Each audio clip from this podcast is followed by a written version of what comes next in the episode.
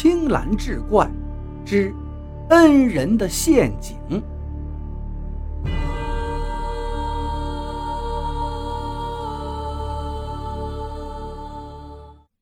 一个世家公子不考取功名怎么能行呢？那岂不成了个神经病，成了一个废物？可是很多事情都可以现学现来，能够速成。只有这往脑子里灌输东西不行。公子即便是聪明伶俐，从头学起，却也是难上加难。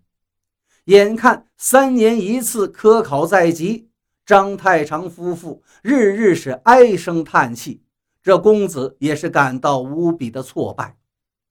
黎娘见他不开心，便把他拉到花园里说：“来，我给你看点好玩的。”仲夏时节，花园里不冷不热。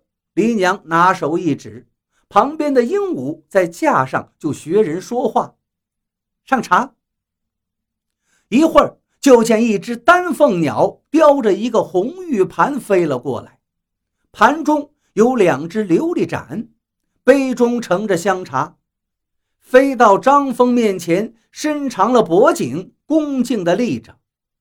张峰不由得愣了半晌，拿起杯子喝了，又放了回去。那丹凤鸟就又叼了红玉盘子，展翅飞走。鹦鹉又叫道：“给公子上酒。”忽然便从天边飞来一只青鸾，一只黄鹤，一只叼着酒壶，一只叼着酒杯，放到了桌前。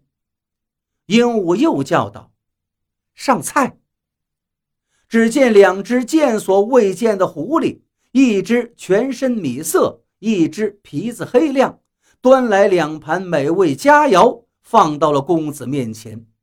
那菜色与香味都是世所罕见的。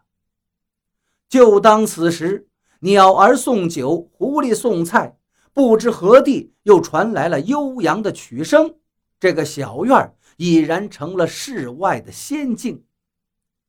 张公子指着那米色的狐狸对黎娘道：“我日常也去打猎，却从未见过这样毛色的狐狸呀。”黎娘得意道：“这是世间最珍贵的狐狸，能听得百里之外细小的声音。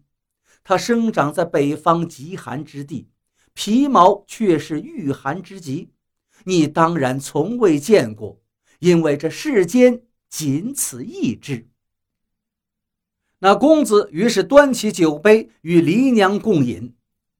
娘子啊，这样的狐狸你都能招来，你莫非是仙女吗？黎娘笑道：“正是啊，公子，我是那王母娘娘的女儿。”喝了鸟儿送来的酒，也只是开心一时，而科考之荒却日甚一日了。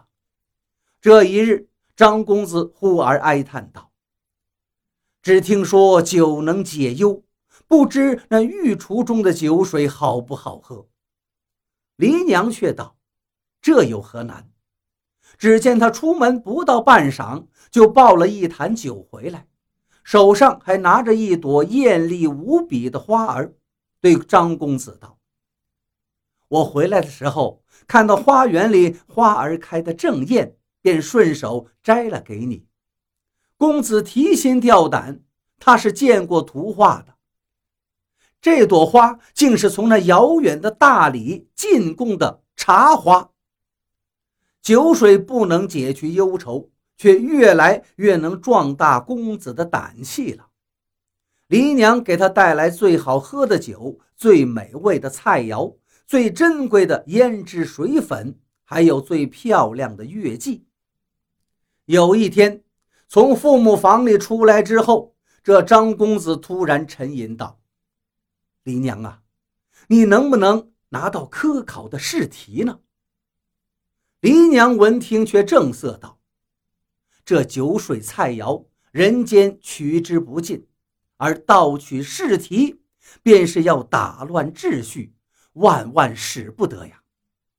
张峰是一再恳求。黎娘是一再婉拒，于是张峰不悦道：“出嫁从夫，我说什么你都拒绝，此事为妻之道吗？黎娘依然婉拒。你可知盗取试题，为妻便有性命之忧啊！张峰却不客气地摔门而去。你的性命之忧，难道会大过你夫君的前程吗？黎娘闻听此言，长长的叹了一口气。她又想起初次见到张峰那痴痴傻傻的模样，他说什么，他都会答应什么。他让他去摘花，他便会爬到极高的地方摘取最美的一朵。他要他背起他，他便俯下身子，甘愿驮着他到处走。他说：“明儿个我想吃鸡。”但你不能说是我想吃，不然我就不陪你玩了。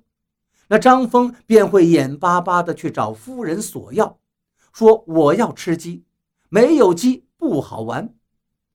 他以为，即便是他正常过来，对于他而言，黎娘依然是最重要的。毕竟他们已耳鬓厮磨了两年，这两年中，他们同起同坐，日夜相对。他只有他，他也只有他。可是此时此刻，那张公子竟然说出：“你的性命怎么能跟我的前程相比？”而张峰也同样烦恼，黎娘为何不理解他呢？他原本以为黎娘跟其他女人是不同的，他在他还是痴痴呆呆的时候就陪着他，从不嫌弃他。他吃喝拉撒，他都已经习以为常。他所有的举动都让他为之骄傲，让他觉得自己是独一无二的。他以为黎娘爱他爱得要死，会让他予取予夺，生死不顾。没想到的是，如今却令他如此失望。于是二人打起冷战，好久不再见面。